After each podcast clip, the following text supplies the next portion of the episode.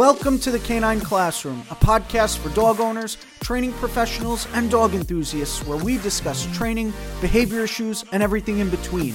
We're two friends and dog trainers that share a passion for dogs. We're constantly learning and exploring to become better at what we do while also questioning each other and our own thoughts.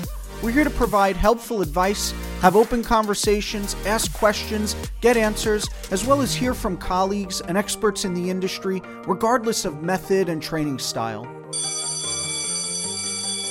So take a seat and get your notepad out because class is in session.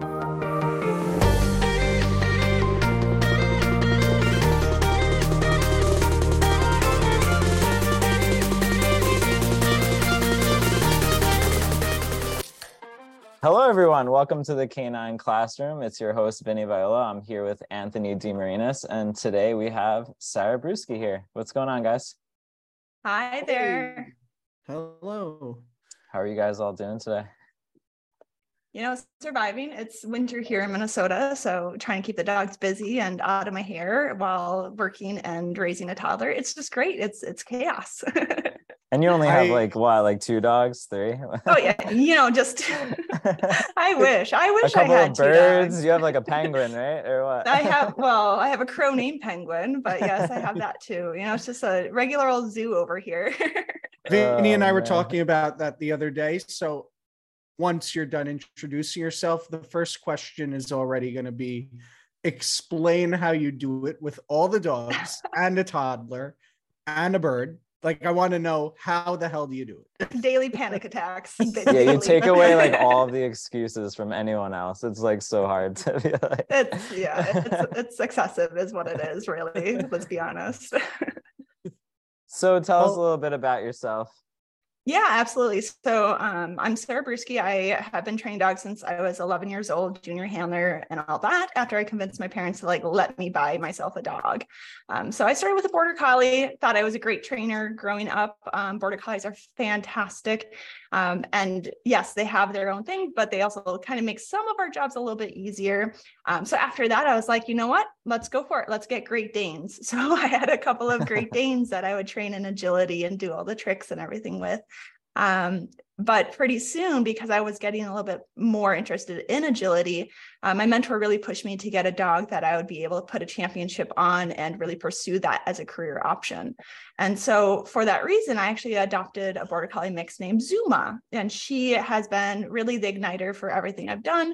Um, she's a cool, like border collie, cattle dog, Australian shepherd, rat terrier, whatever's in there um, mix. but I played frisbee with her for a little bit and then um, really got into it, imported an Australian Coolie, and then started competing around the country. And pretty soon, Purina hired me to do shows for them. And so that's what I've been busy doing the last past eight years was performing at Purina Farms every single day with my team of dogs, which is also why I have 5,000 dogs because you can't do that job um, with just a couple of dogs, unfortunately. Um, and then I was really fortunate to get hired on as an instructor for Fenzi Dog Sport Academy. And that um, really allowed me a little bit more freedom as far as teaching and experimenting with different things and kind of getting these style the the methods I use out to a bunch of different people like a giant lab experiment um, and helping teams kind of grow together and find my passion with that. And so since then, I teach a couple places online. Um, I travel a lot to teach seminars, or I did before I had my daughter, and I hope to start traveling a little bit more again. And I compete in pretty much every sport out there. I've competed at least once in. Um, but yeah, it's just me having fun with my dogs pretty much. And how many dogs did you say you have? Can we avoid that question? no, I have I have 10 dogs right now. So um, it's not as bad as it sounds. Five of them are in their double digits and are retired couch potatoes. And then a couple of them I did retire early due to different like injuries and stuff like that. Um, so I only have uh, three dogs that are active in training right now for sports. The rest of them get to hike and swim and basically enjoy their senior years. Nice. And what Yeah. sports are you actively in right now? Yeah, right now I'm training uh, Creatures, my six year old Malinois, and he just got his Mondio Ring 3 last October. Um, so we're as soon as the snow melts, we'll be out there training again. Um, but we took the winter off. He he really needed it. I really needed it mentally, um, but physically he needed it. He's not so gentle on his body, and so it was nice to give him that little bit of a rest. And then he does dock diving as well, but mostly just to stay in shape. And then we do joring and sledding with him. Um, and then my other two dogs, my coolies, I have Vibrant, who's a two-year-old Australian coolie, and then Cake, who is my she's eight months old uh, Australian coolie, and they're both training in nose work, obedience, dock diving, agility, disc, and uh, joring as well.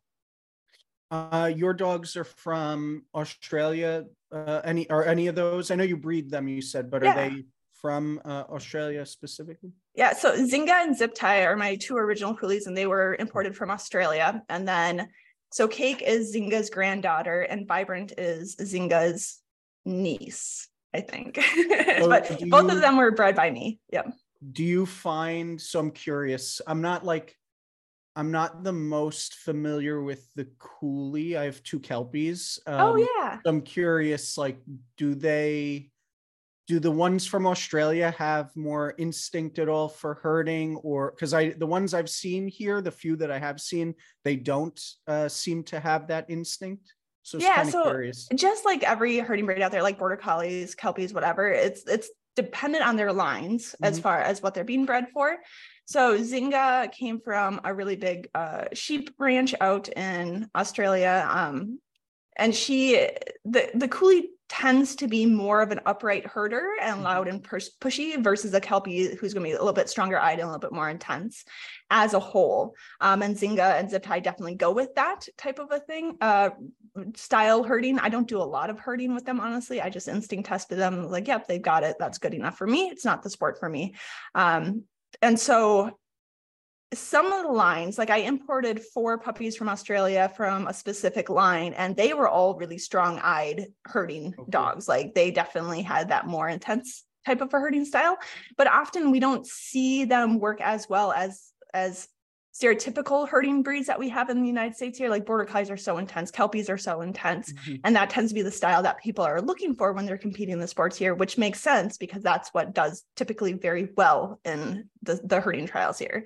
But when we look at like Australian Shepherds, that's more in line with what the coolies, how they tend to herd. yeah And so if I were to get into trialing with my coolies for herding, it would probably be more like the ASCA line um, and going that route versus more the border collie heavy trials, just because the Yeah. style is so different. more That's me a- just saying that, like going like, I'm not sure. I haven't really Yeah. looked into herding, but yeah so it really has to do with what they're bred for. more of a, a arena style as opposed to a field trial type of style. Yeah, so Mhm. there tends to be two different lines of coolies. There are those that are used to gather huge mobs off in the distance and kind of work independent of the handler. So they go out, they find the sheep in the outback, they bring them back, and then you have your dogs that work in the pen. And so just like the kelpies, the coolies do back sheep. So they run across their backs, bark at the ones in the front to get them going, and then come back. And so those are the two different styles you're, you're intending to see.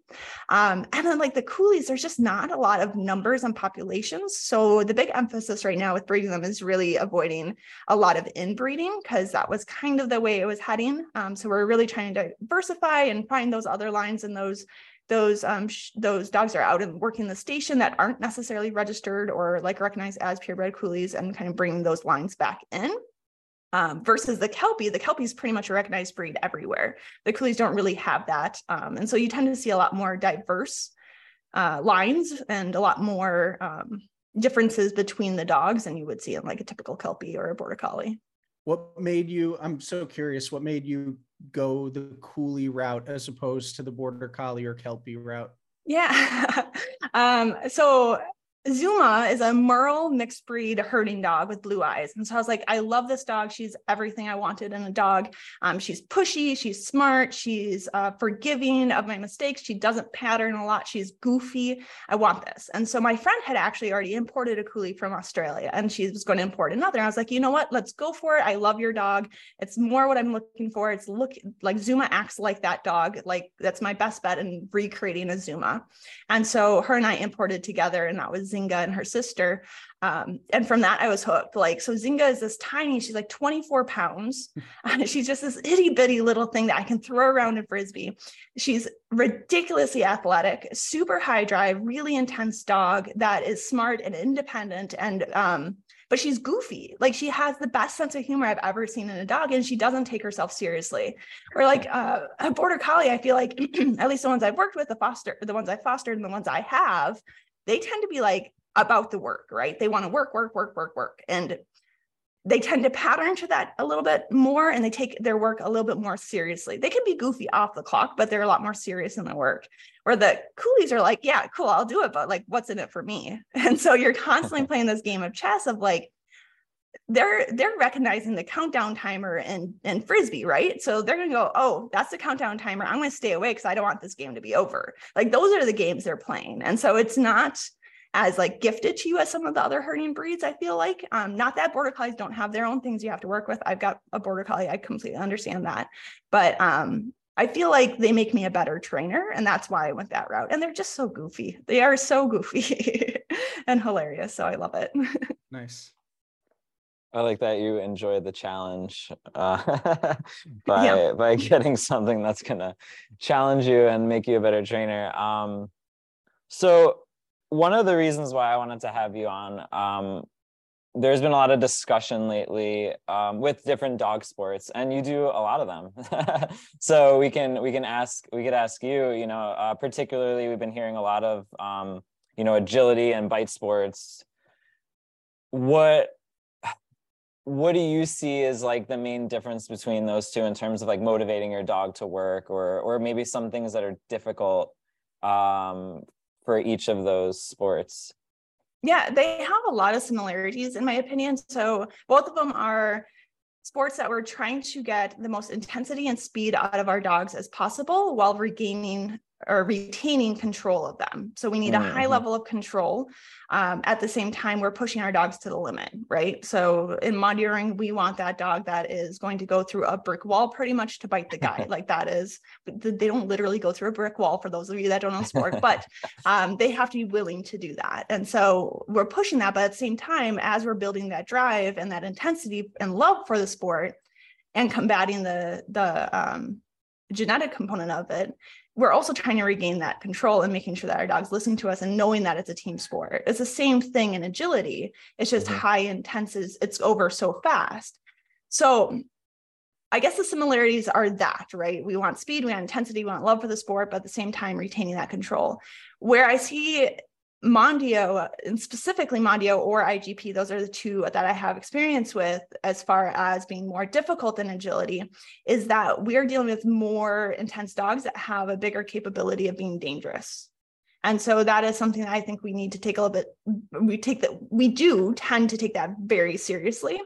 Um, because if our dogs decide, not to listen you know there's uh, there is a potential for injury. Like my decoy could be caught off guard for example and uh, twist their their knee or something along those lines right?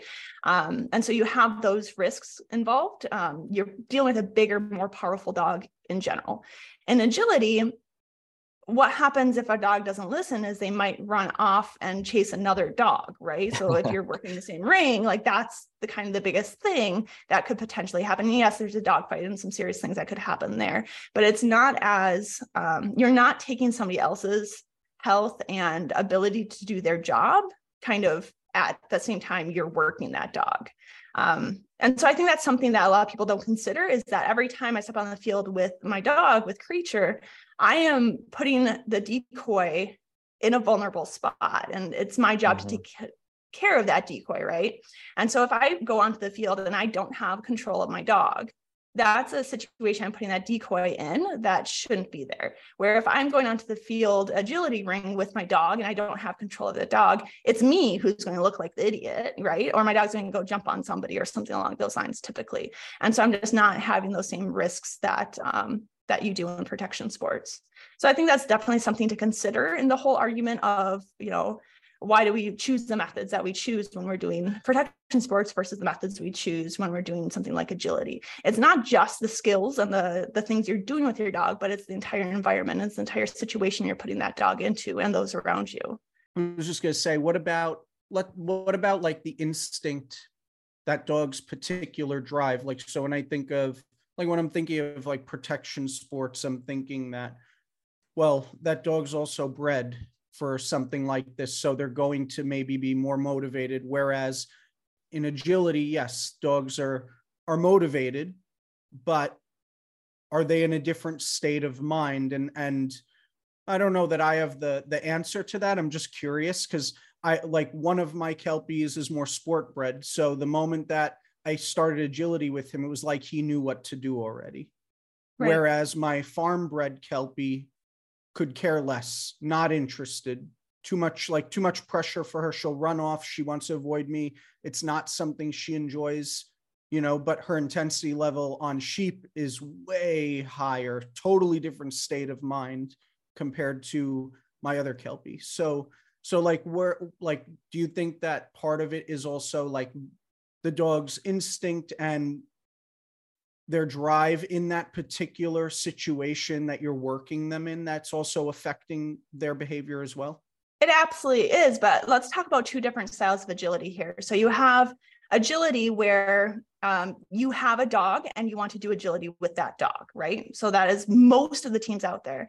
And then you have that top 10% who get their dogs specifically for agility. And those dogs have been bred for generations upon mm-hmm. generations for agility specifically, for the intensity, for the speed, for the athleticism, glad, for the jumping I'm glad you brought this up because it was going to be my follow up. So yeah, go ahead. Yeah. So it eh, they are bred for it just like the dogs in protection sports are bred for it, right? Yep. So we can even get more nuanced, like what type of agility am I breeding for? Am I breeding for something like ASCA, which has a lot more running space? Or am I breeding for a lot more nimbleness, like in the UKI, where they're going to have to be doing backsides and all these type more turns? Same with protection sports. Am I breeding for IGP, where I want this specific guarding style and I want this specific tracking style? Or am I breeding for Mondio ring, where the grip maybe is important, but it has to be functional. So I still want it, but they don't have to have a great natural guard, right? They just have to bark once and that counts.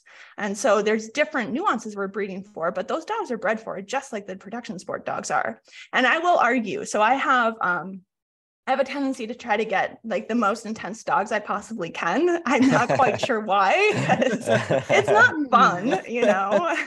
This um, seems um, to be a after... theme that I am yeah. seeing. I was just going to say there's a theme here. yeah. So creature, um, he's a lot of dog. Um, and I am constantly dealing with arousal things with him and trying to bring him back down after bites and like, are you in a thoughtful state of mind and all this? And it's made me a really great trainer in that regard.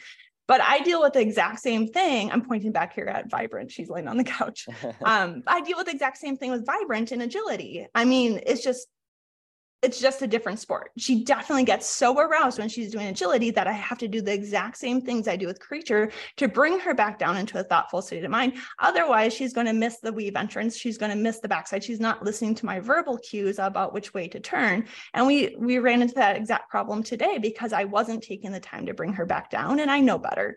And so um, the difference is, is is that creature will let me know by biting me with his teeth when he's too high and he's frustrated. Vibrant just runs in circles with crazy uh, dilated pupils and just ignores me so um, but the same issues are you, there. it's interesting also with the individual dog like putting aside putting aside the fact that oh well what are they bred for? They bred specifically are, are you breeding that dog specifically to herd to do agility to do protection? What type of style protection? Like putting that aside understanding the dog and that uh, the way that they communicate to mm-hmm. tell you hey i'm getting frustrated or you know uncomfortable or whatever is always super important. I always find it interesting when i'm like at agility and i see the way in which a dog will respond differently. Like my dog's very quiet, so mm-hmm. he'll kind of shut off if he feels like, oh, I made a mistake or whatever. So he's a little more sensitive. Whereas some dogs come rushing in and they'll bark or even bite the handler, you know? Yeah. Yeah, um, Cake right now, my young one, her thing is if things are too frustrating for her, she just runs off and says hi to somebody and jumps all over them. Like she takes this, you know, mom's being too hard, whatever. I don't understand what she wants me to do. I'll just go say hi to the teacher instead, or this dog, or whatever. Um, where Vibrant just, yeah, she just goes into a whole nother not thinking level, which yeah. is super fun. Hmm. So with the arousal levels, I'm I'm doing Mondioring with my first dog, and I obviously started noticing once he really started enjoying the bite work. It was like it, I don't, I don't want to say you're like almost training your dog to be just, yeah, I mean, you kind of are like, he was super engaged with me in the beginning and then i would get there and it was just like he's scanning for that decoy. And i'm like i'm so glad i spent a lot of time when he was younger like shifting through different drives and reinforcement strategies and going you know i took i took your class early on with him um, because i think it is important to set that up and i want to kind of go into that of like setting up expectations even in the same location right because if I just go to the field and then it's just like jack him up, he bites a decoy and then I leave and I just do that, then it's going to be really hard to ever like bring him down. So like I, I joke about it with one of my friends because like I'll bring him near my car after and like he's like laying down, I'm like rubbing his belly and I'm like just doing other things to kind of like de-escalate him rather than just like jack him up to a thousand and then like run him to my car and then pop him in the crate and then leave, you know? So like what kind of things do you do um do you kind of tip your dog off as to like what they're about to get into? Do you have ways of like shifting them through different like all right like you're about to like be biting a decoy and okay like you need to kind of come back down to me over here with food and or social play or whatever it is. So you know what kind of stuff do you do with that. Yeah, ab- absolutely. Um, so I spend a lot of time, just like you mentioned, teaching my dog how to go from high arousal to low arousal. And it's a skill they definitely need to practice. And for each dog, that's going to be different. But my goal is my ultimate goal is to go from biting the guy to doing a scatter of kibble in the grass and looking for every single piece of kibble, right? So, like, that is the goal because that is the highest of high to the lowest of low. They're not going to skip, search for every single piece of kibble unless they are mentally capable of doing that and in a lower arousal state. And so the way I do that is I kind of build up a, a ranking system of their arousal reactions to different reinforcers. And so, and not just the reinforcers, but the delivery of those reinforcers. So I might go from biting the guy to um, biting a bite pillow with me to chasing his tug to playing tug with me, slowing that down, now chasing some treats so that he's still running, trying to meet him where he's at, but chasing that treat rather than taking my hand. And then me tossing a treat to him because that's exciting, then taking food from my hand, then the scatter. So when we're first learning this, we go through every single step, making sure he's doing each step and he's happy and content in that step and his arousal is coming down. And then we bring him back up and do it all over again. And so he gets really good at that skill. So pretty soon I start taking steps out. So now it's bite the guy, bite the tug for me rather than the bite pillow to uh, chasing a thrown treat to the scatter. And so now I'm just doing a couple of steps and then I start taking steps out even more until he's able to do that. And I will say, I mean, he is not always capable of going from biting the guy to doing a scatter first off, that would be pretty punishing for him. He would hate it, right? Because he doesn't, he's not enjoying that kibble as a reinforcement in that situation. It's obedience exercise for him. And so uh, even now, if I'm looking at him like, wow, he is really, really cranked out of his mind. So we're going to go do dog and white in St. Louis here in a couple weeks. He hasn't done bite work other than on me for since October. so he's going to be jacked. And so we're going to spend some time. Okay, now we're going to do the tug and I'm going to help him come down before I ask him to do that next thing. And then when we do our exercises, each exercise has its own little start pattern. And so um, he knows as I'm setting him up for the retrieve that a retrieve is coming. He knows that a send away is coming. He knows that we're going to be doing the face attack versus a defensive handler and all of the different exercises. But in training itself, I tend to use more equipment to tell him what we're doing because I want, if I'm doing something like grip work or technique work, we're going to be doing lots and lots of repetitions. I don't want him to be associating that. I don't want his arousal to go so high. Um, and like this is more like when I was actually building him up. Um, I wouldn't didn't want his arousal to get so high with the suit picture because I wanted him to always associate the suit as control, right? That he has to look to me for that guidance. So back when I was doing like dragons and and um, really working more that grip with him, it was always with him in a harness and it was always with a sleeve on the decoy so that he was seeing that picture with dry building and, and, associating that with that. And then once he was on the suit, then it was about control to earn the bite and kept that really separate. And if I ever had to go back to teaching him more technique stuff, it was back onto the sleeves and onto the harness. So I try to be as clear as I possibly can as far as what we're doing in that moment and my expectations of him, and then where his arousal should be. Do you, just to clarify, I'm just curious, um, aside from the visual, do you have certain words or phrases that you're using for each thing just as an example like with a client i might teach them one word to mean play. So usually that's you're ready. And then for training, I'll say want to work. So there's they can distinguish the two differences. And I'm I'm just curious, like if you're doing something like that, because I don't have experience in what you're talking about. So I'd be kind of curious if you're using something verbal for each of those things. Yeah. Um, so a lot of people in Mondio do, they'll be like, this is the send away, this is the send away.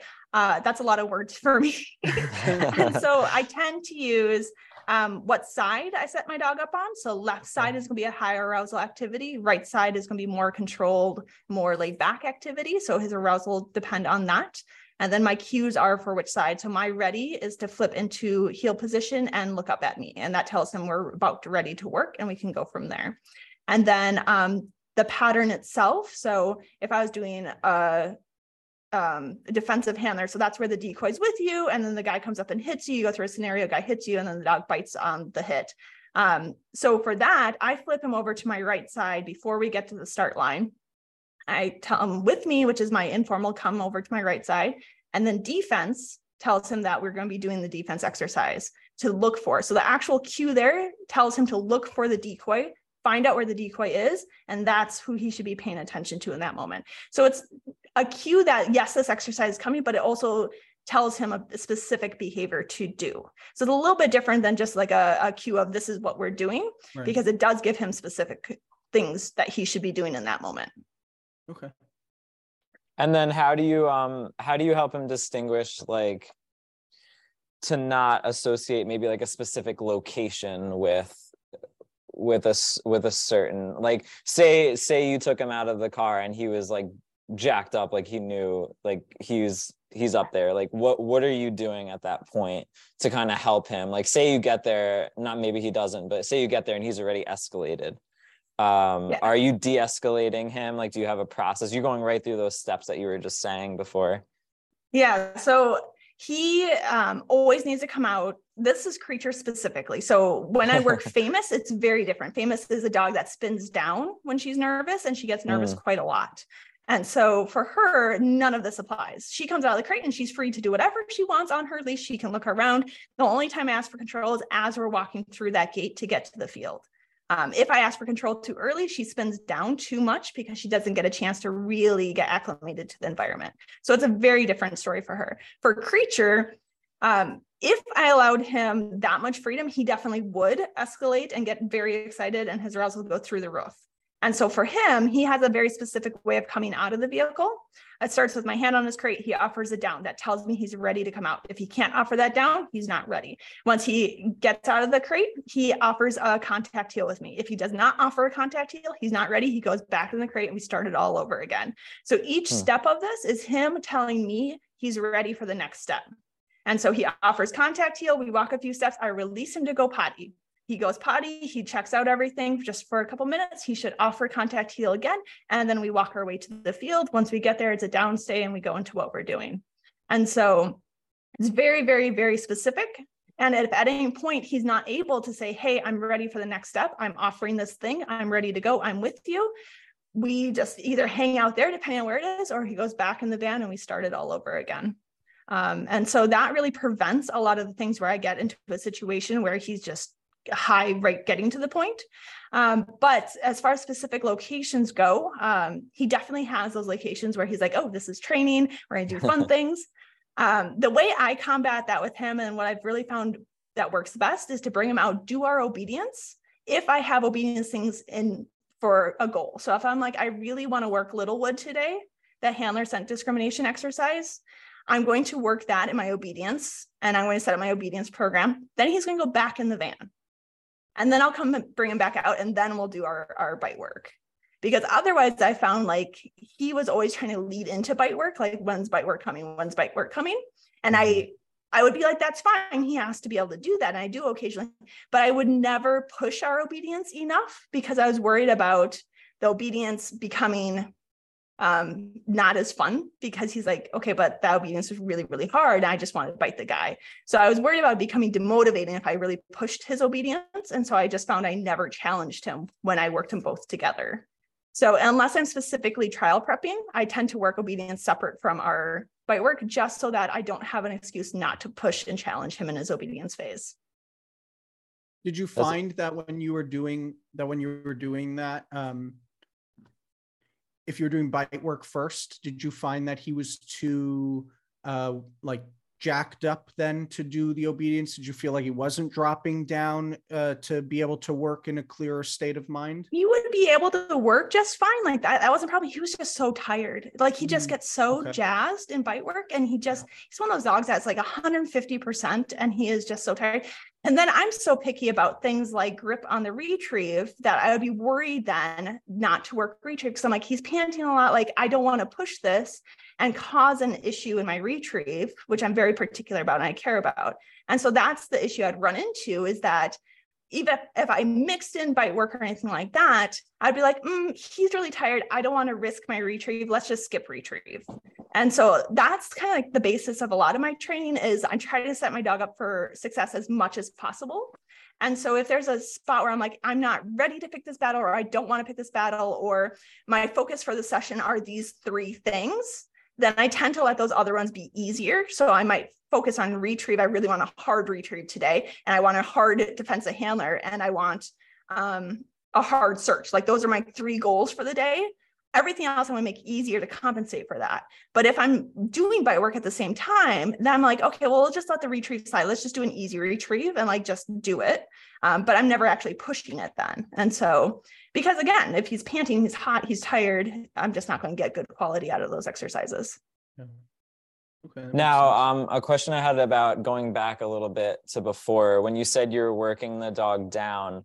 Do you ever start going down and then go back up so that the dog doesn't learn that like like can the dog learn like oh this is just going like low low low low low like do you ever like go down a few steps and then go right back up like to show them like hey sometimes we turn this car around and we go right back up to you know the stuff that you really like or is that would would you see that as a bad idea to do that? Sometimes when I'm trying to push his endurance and work his stamina, I don't bring him down all the way because I don't want him to have that opportunity. I really want him to stay in that um that higher working like when you're exercising. I don't exercise mm-hmm. very much, but you know, like your heart rate up. yeah. Um and kind of get used to that. Um, so I'll do that then. My fear, and a lot of times people run into this issue, is that uh, when you start bringing them down, it becomes a predictor that you, are going to bring them back up. So mm, if you mm-hmm. do that halfway too much, then they're going to start going, oh, tug came out, we're going to go right back to bite work after this. So, like, the more mm. predictable about it you are, the, the harder it is to truly get that arousal level down. Mm. And so, with that, at each step, and me bringing him all the way on, I want to make sure he's actually all the way down. All the way down, yeah yeah because otherwise and so i will spend some time at that scatter and then maybe do a downstay afterwards so it doesn't start to predict that we're immediately going to go into that bite work again or whatever it might be. And so if i don't have that time and i'm like i just need to work my face attacks and i got to get a few face attacks i'm not going to spend that time bringing them all the way down because i don't think i'll truly get them all the way down before that next rep. And the worst thing that can happen is he starts to predict that oh we did the scatter now it's time to bite uh, because now that's going to be impossible to use that scatter to help bring his uh, arousal down. Uh-huh, uh-huh. Yeah, that makes sense. Um, you mentioned about setting your dog up. I know um, that you do loopy training. Um, I think maybe we should, maybe if you could define that for everyone, like really quickly, I know, um, and then talk about how you use that. And then I, I have a few questions about that. Yeah. So my loopy training's a little bit different than some people's um, so typically when I'm creating a loop for my training, it's taking uh, reward points and putting them strategically in places that are going to help my dog be ready to offer that behavior again. So it's specifically used for teaching new behaviors. If I'm teaching something like picking up an object for a retrieve, for example, um, just because I'm teaching a retrieve class right now, it's like the one that's in my brain. Um, I'm going to have two reward points. A lot of times people will only have one reward point. I'll tell you why I keep two. Um, so if I have pick up the object and I have the object out there, my first step of the loop is going to be tossing a reset reward behind the object away from me so that when my dog is coming back, because they're going to want to come back to me after eating that treat, that object will be placed right in their way. They're going to see it. They're going to be likely to interact with it. They pick it up. I can mark that a reward at me to help encourage that movement forward. Because if I'm trying to teach the dog to pick up the object and bring it to me, having that reward history by me is going to likely cause them to take a step forward with that object in future reps. Reward by me, then I'm going to toss that reward out again. So reward reset tossed away pick up object reward by me toss the reset pick up object so when you're by me. tossing that reset the object is now just on the floor in front of you I might have it. Yeah. yeah, yeah, I might yeah. have picked it up. It Okay. depends on the dog. Sometimes you can leave it, sometimes not. But I like to place it down each rep because then they see it. And so the two reward points really give me an option to um, not reward one of them, right? So if my Mhm, dog mhm. Doesn't and they drive by it, I can just toss that reset. I'll skip the reward by me, but they get that reset. So now they're going to go, okay, I get my reset. That's going to keep them motivated. It's going to keep them in the game. But if they pick up the object, now they get an extra reward by me. And I can make Mm. that a jackpot if I want to. I can play with the, the level of that reinforcement and they still get that reset. So the reason I always try to have those two rewards is because it allows me to keep my dog motivated when learning a complex behavior. They're always going to get that one. That was a freebie. And I can go ahead and make the criteria I'm actively working on more valuable. So it's a little bit easier to kind of shape those complex behaviors that way.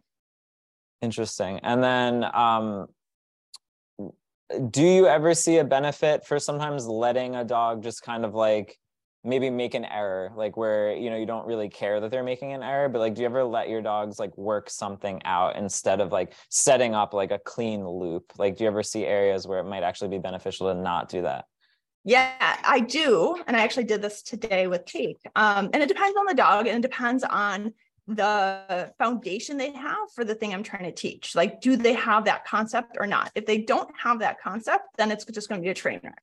So the behavior I was working on earlier was uh, chin rest front. Sorry, penguin's making a lot of noise back there. I apologize. We don't hear. we don't hear okay, It's you don't hear good. it. That's fine. She's like clattering. I'm like, Is she what are you even doing? Like, i just she- wanted No, to fly in in and like land on your shoulder That- No, that's what I was just thinking. Is she gonna fly in and like land on her shoulder?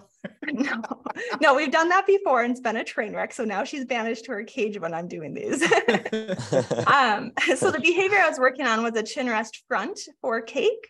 And so for that, I am sitting on a stool, just so you guys can picture it. There's a treat toss away so that she's approaching me. And then she's supposed to come in and offer a chin rest on my stomach. Okay. Mhm. And so for her, one of her strongest behaviors and the behavior she's likely to offer in any new learning situation is a nose press or a chin rest. Like it's her favorite thing to offer. Genetically, her dad is the same way, her aunt is the same way. And because it's a behavior I put a lot of emphasis on when she was a puppy. And so for her, when she comes and sits on the platform in front of me, she's likely to play with that behavior and see if it works. Now, if this was a dog that didn't have that foundation and she didn't like to offer a chin rest, me sitting there and seeing if she's going to offer a chin rest, it's probably not going to happen. So I'm going to have to find some way of making her go, oh, I can put my hand down here and give her a target if she knows that behavior, or I can lure it, or I can do some other way of getting that behavior. But for her, I'm like, no, she's like, of all the behaviors she's likely to offer, a chin rest is one of the first ones she's going to try to do. She can figure this out. And I let her play around a little bit. She ended up in my lap for a second and then she sat back down and then she eventually offered it and it was fine. Interesting. Um, the reason why I ask is, um, you know, sometimes when when debates are made with with methodology, a lot of times it comes down to like competing motivators. Like there's something in the environment, and this is just with pet dog training too, right? There's something in the environment that the dog wants to do um, instead. Like sometimes I'm trying to think. So lately, I've been doing some stuff with my retrieves where I'm like leaving toys around. And I'm glad I had a separate word for like pick up the retrieve item versus like pick up. You know, this is where that stuff matters because if I say take it, right? Like, well, what is he taking? Is he taking the PVC pipe or is he taking the tug toy that he wants to get?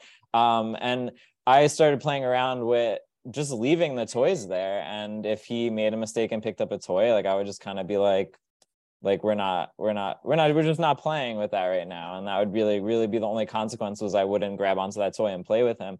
Um and i feel like it it was helping him. So do you ever do stuff like like that where you just kind of let the dog like kind of feel things i'm like oh i guess that like door isn't really open right now. Um do you, am i making sense? You know what i mean? Yep.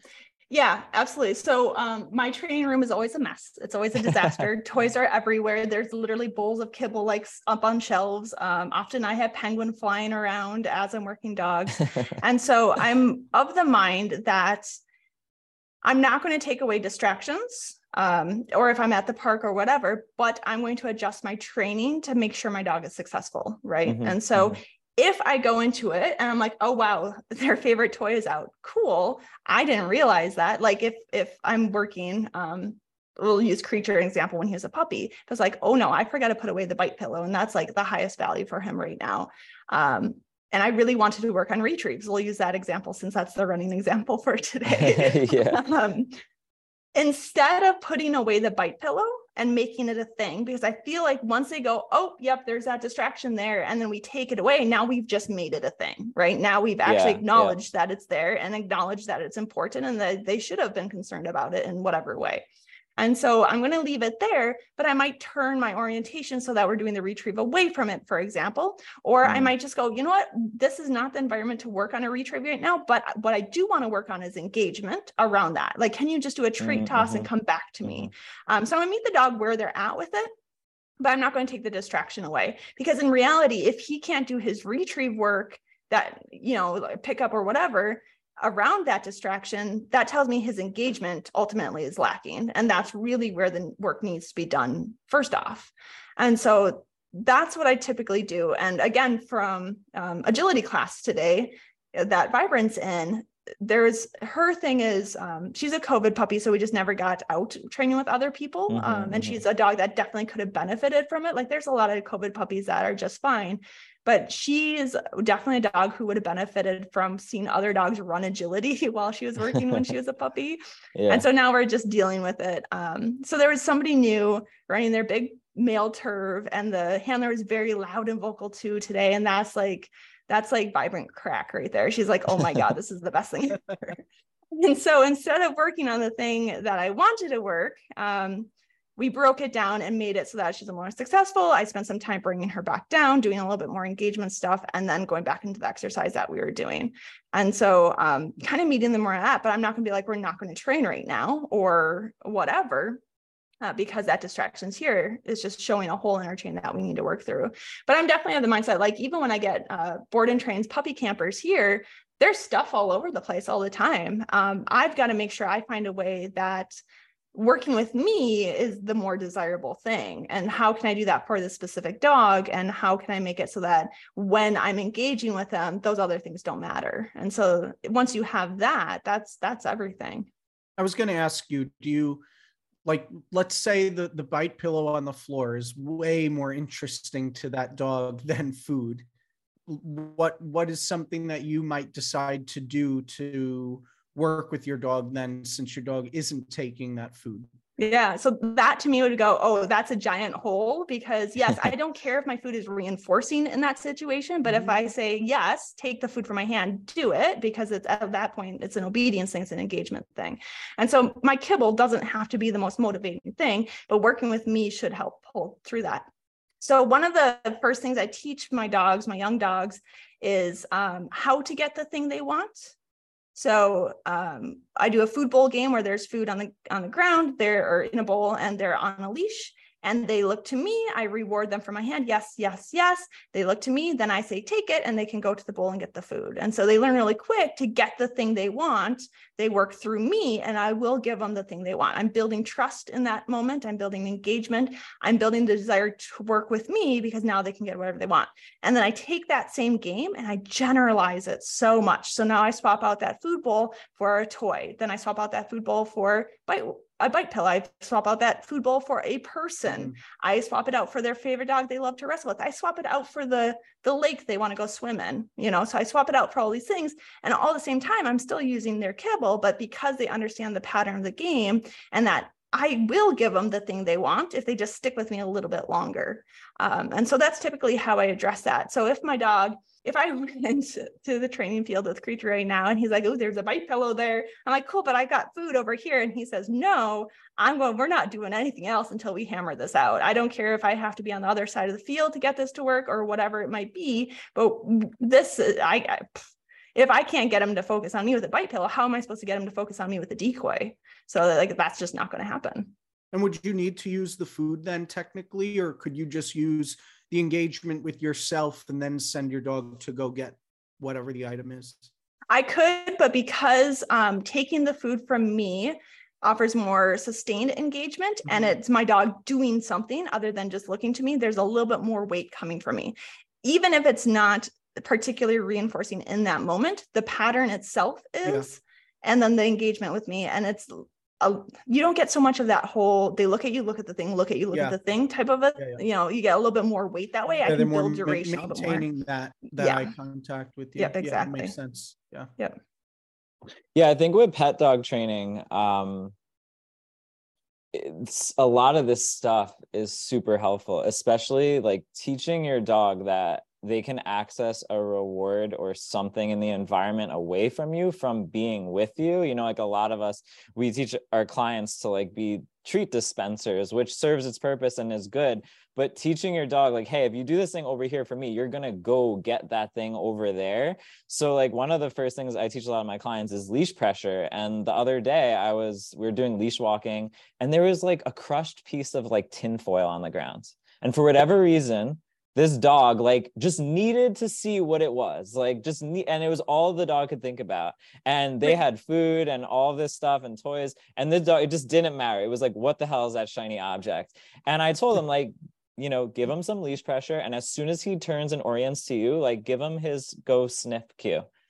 They did that the dog oriented to them they said go sniff he, he sniffed the thing for like one second and then was over it and then was engaged with them you know like it, it was just that one little moment it needed But what a cool relationship building moment. Because if we do that and we take advantage of all the times we notice our dog wants a thing and we're like, oh, hey, I see you want that thing. I know how you can get that thing. Come over here and I'll show you. Like, that's such a powerful moment. That dog's going to remember that.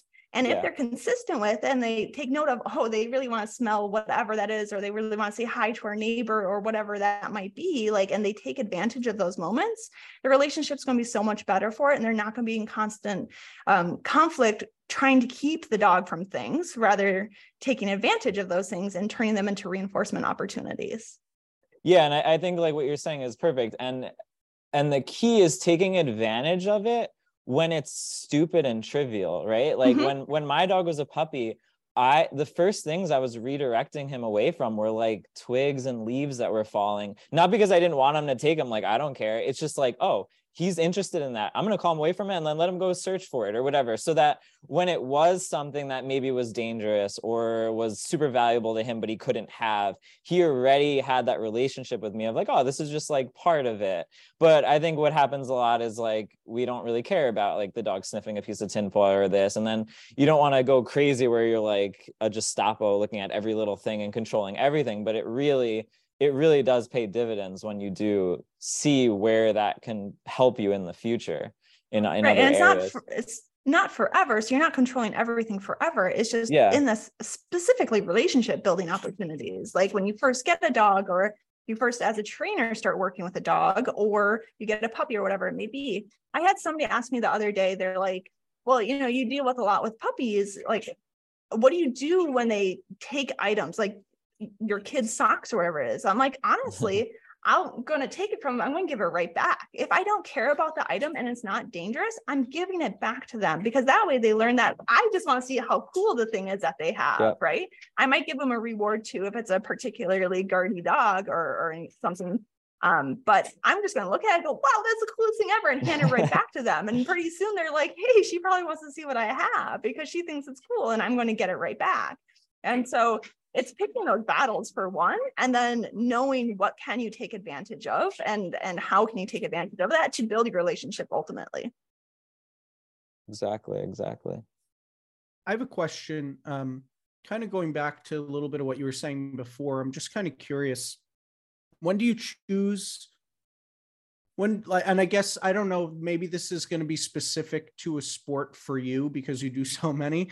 So this is uh, this is not anything specific to a sport. So feel free to answer it however. But when do you choose to use food versus a toy um, in training and and when do you decide like to switch back and forth between them so typically i use food in the learning phase um, and then if i want the behavior to be calm i'll use food so for down stays relaxed down stays that sort of thing i'm typically going to use food for that or if I need a high rate of reinforcement, I'm going to use food for that. So a lot of heeling stuff, especially when you're initially building it, that's going to be a food exercise for me until I can have, you know, several steps at least, and then I'll switch to a toy. If I wanted to be a high intense um, behavior, then I'm going to use a toy. However, when you use a toy, then you're you're sacrificing details unless you put in that foundation work to maintain those details.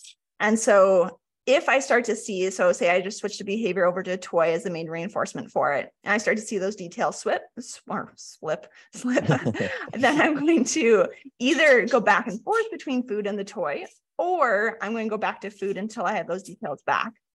The other thing I like to do is while I'm in the process of switching over to a toy and those details are starting to slip, I'm going to find some way for that dog to be successful. So it might be a training prop. So if I use like a, a Cato board or something like that to teach a front, or a pivot bowl to teach heel position, I'm going to bring those back in those moments so that now my dog has that tool to help them maintain those details. And then I can go ahead and show them that they can do the behavior for a toy. This is how you're going to get the toy and give them those tools to be able to keep those details while doing the behavior and be more successful with it to get that toy reinforcer. Hmm, okay. That's interesting. Do you have, is it different for depending on like the sport for you or or do you kind of start out the same for regardless with your puppy so pretty much all the sports are the same. You know we get into this big argument about how these sports are different this one's more difficult blah blah blah. And ultimately yeah they have their different different emphasis. Like even in protection sports world everybody argues about you know french ring's better than Mondio and igp is better than all of them and psa is is the most difficult. And like yeah, they're all difficult in their own thing. But the reason why we have so many different sports is because they put a different emphasis on different strengths and weaknesses and, and the goals of the sport. It's not that one's harder or not than the other. It's just that they're different. And so same thing with all of the sports combined, right?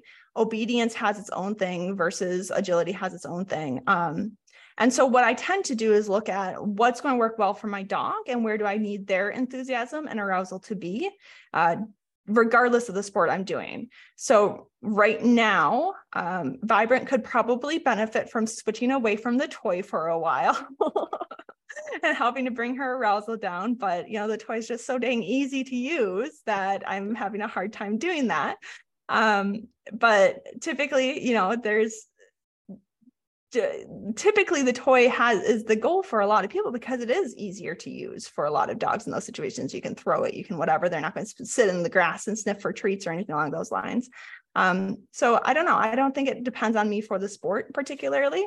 Um, my ultimate goal is to get as high enthusiasm and as high intensity in each behavior as i possibly can um, while maintaining that precision. So the toy is generally my go-to for it are there um like what are the thoughts that you have currently just in terms of training? Like what stuff are you playing around with if at all? Like do you ever do you ever play around with stuff that you're not sure if it's even helpful or not? Or do you just kind of like do you experiment? I, I want to know Constantly. about the experiments. Okay. That's all uh, i do you don't have to explain all of them but i want to know like what what? Seems like an experimenter. Let's yeah, be honest all i do. like, like, like her training room that she posts is not actually the real one. There's like another one like down below. No. Yeah no so the real reason why I don't use tools like e-collars and pinch collars, this, I'm totally joking here, is because I want to like try to find some other weird ass way to do all of this stuff. Like that's literally it. I am stubborn and I want to find some weird detoury way to get there. Even though it's been proven for years and years that certain methods work. I'm like, yeah, but what if? What if we tried it this way? Um, so yeah, no, I'm an experimenter. And that was the cool thing about my job at Purina was for eight years, literally all I did was got to play with my own dogs and teach them cool stuff. Like Purina didn't care what we taught them. I'm like, hey, let's add nose work to these shows. Hey, what if we did a leg vault into the pool for dock diving? Or like, let's do all these weird things. And so for eight years, I just got to experiment. Um, and so that was really cool. Such a good learning opportunity um, as far as that goes.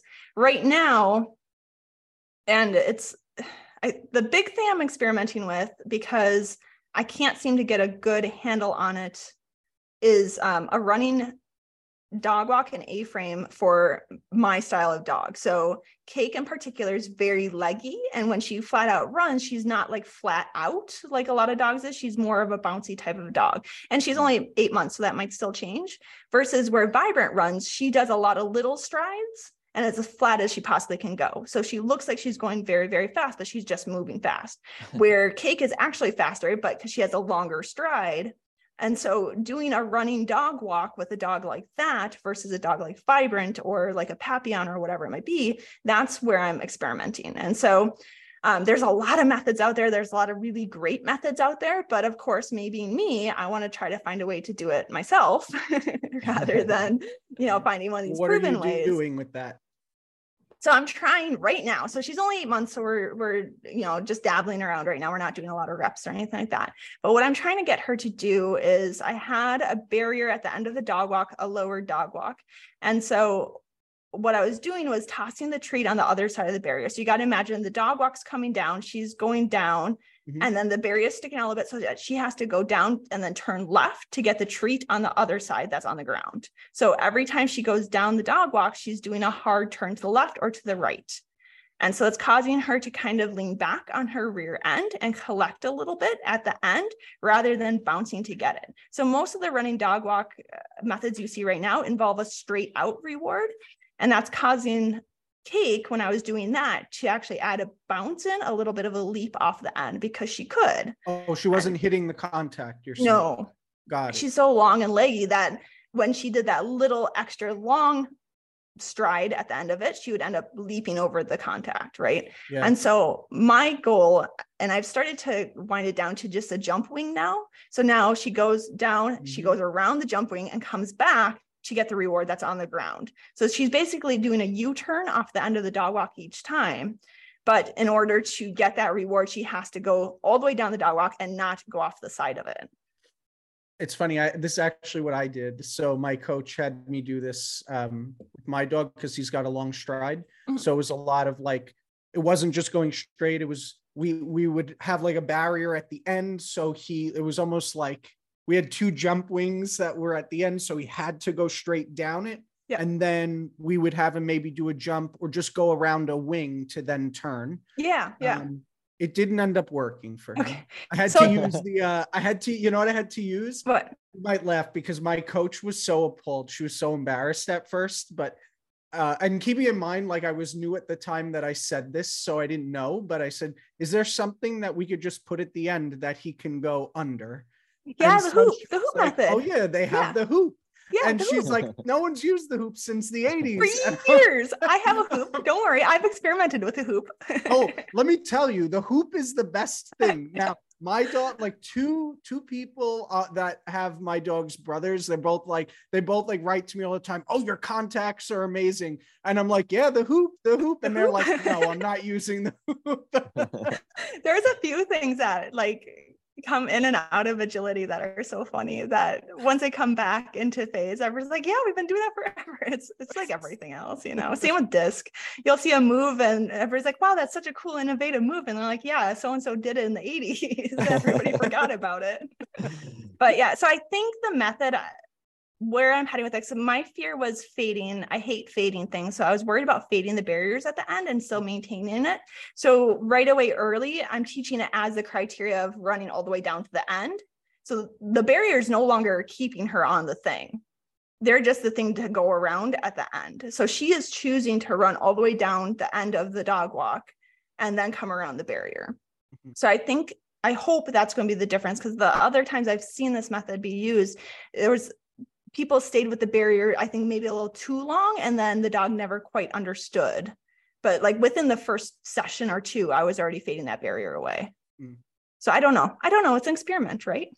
Yeah. I find with it, at least with my like with what I was doing with agility, I find and maybe it's also because the dog if you have the right dog that's kind of motivated enough to do it you're able to fade stuff so much faster than if you're doing it with a pet like just pet training in a home? I think it has to do skill? a lot with the concepts. So, like our dogs, our sport dogs, they learn how to learn and they practice learning so mm-hmm. much more than anybody else's dogs, right? Yeah. So every time you go and work with somebody else's dog, they have to learn how to learn with you, right? And so mm-hmm. then it's a whole thing too. And so our dogs do get practice fading props and lures and stuff like that. They get practice building and shaping behaviors, which is a skill all all by itself. So I think that practice really really helps. Yeah, that's a really good point actually because yeah, we have so many clients that like you know that they have the potential but it's just not what they do on a regular basis whereas like our dogs they're being worked regularly or daily right so they're constantly having to think or work and even if it has nothing to do with agility it doesn't matter they have real lives. Oh, they have practice doing those things and a good solid history. They know to stick with us when we make our mistakes because ultimately we're, we're going to figure it out. so when you're working with a with, like with a problem like this, because you say like you want to find your own way, like are you going out and looking at all the other ways and then coming up with your own, or are you just going in blind? Yeah, you're just trying to wing it, and then are you like? Yeah, I go like... in blind 100, percent and then I end yeah, up in situations okay. where like this. We're like, well, I did that. Oh, cool. So it's like a viable thing. Wow. I was okay, okay, because because that's what I, that's what I do, but like I don't do it because I want to challenge or like I'm a genius or anything. I just get like late. I just you look, there's so much stuff now. Like there's so much there's content so and it makes stuff. me nervous.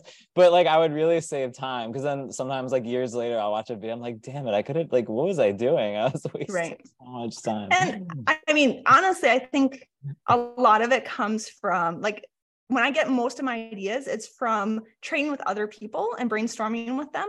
Yeah. Um, and so I think that's a big thing. But no, yeah, if I actually, you know, looked at more seminars and classes and and stuff like that, I definitely would be uh, probably light years ahead of where I am. But here, here we are, just muddling through because that's honestly that's the joy of training for me.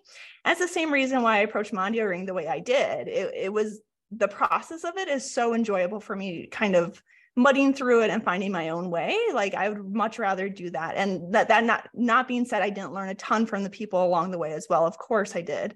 But at the same time i i try to stay true to the training plans i i wanted to keep. Um, and it's probably why i like coolies too because that process is always so much more fun for me versus the end product. Hmm. yeah and Mondioring definitely like gives you a lot of opportunities to kind of like freestyle some stuff like with with what yes. you're doing. And uh and yeah i agree.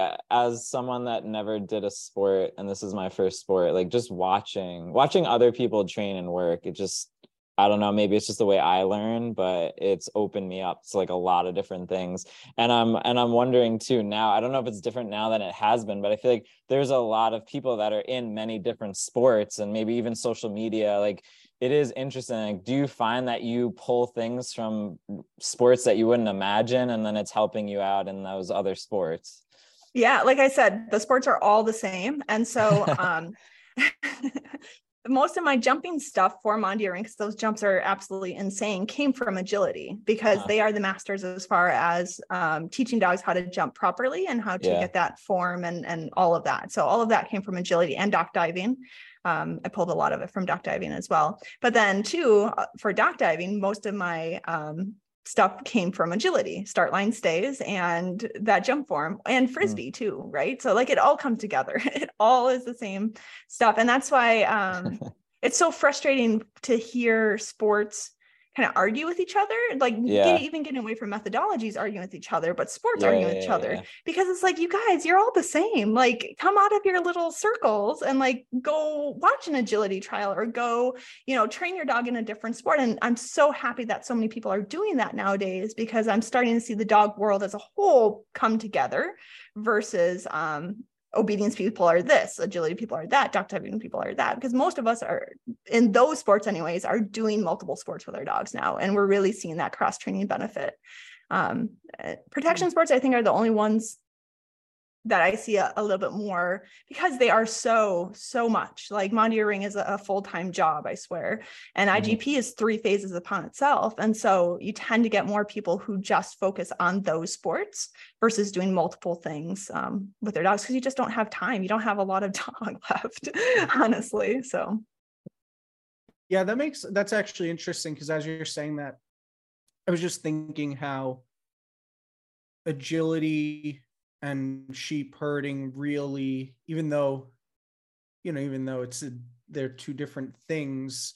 The concept of spatial pressure, I was so valuable to take away from both and to see how to apply it in each situation. Like I, I started agility with my my dog Journey first, and then a year later we started sheep herding together, and it was so interesting to see the concept of that spatial pressure come into play because it wasn't something like it's not something that really comes up a lot in in training programs or conferences or things like that and if it, it does it's usually this bad thing yeah, but right, to pressure. see it yep. to see it like applied in its truest form you know even natural form if you're looking at it in a way from like oh well that dog is bred to herd and to observe it and all that.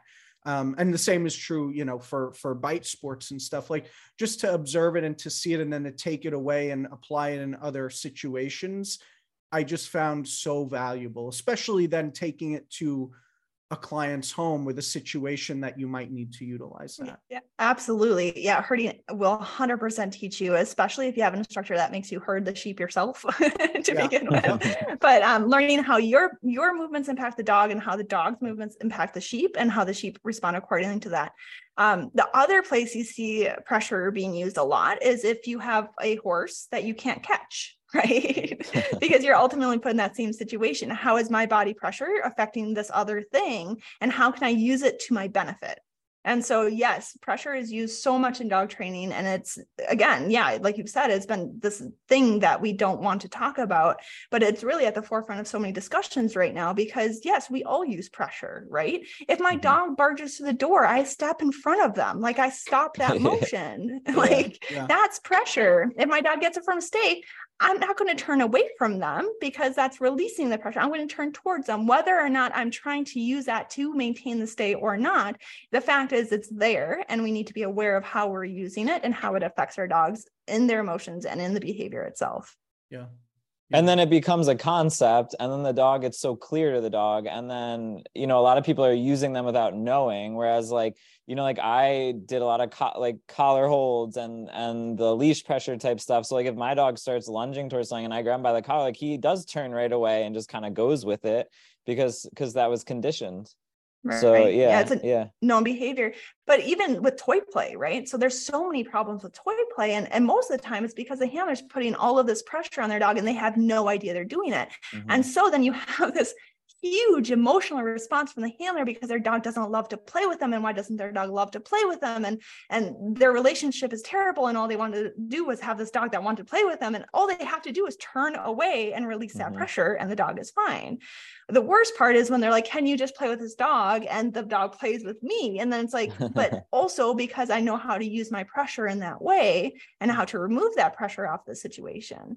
And so there's so much information that needs to be put on that. And the best use of pressure is a good training decoy in any of the protection sports. Mm-hmm. like watch any of those training decoys work with a brand new puppy or an unsure dog and you can see that effective how are they turning their body? What are they looking at? What are they giving that dog as feedback? And how are they playing that little bit of a dance with the dog and making that dog feel powerful?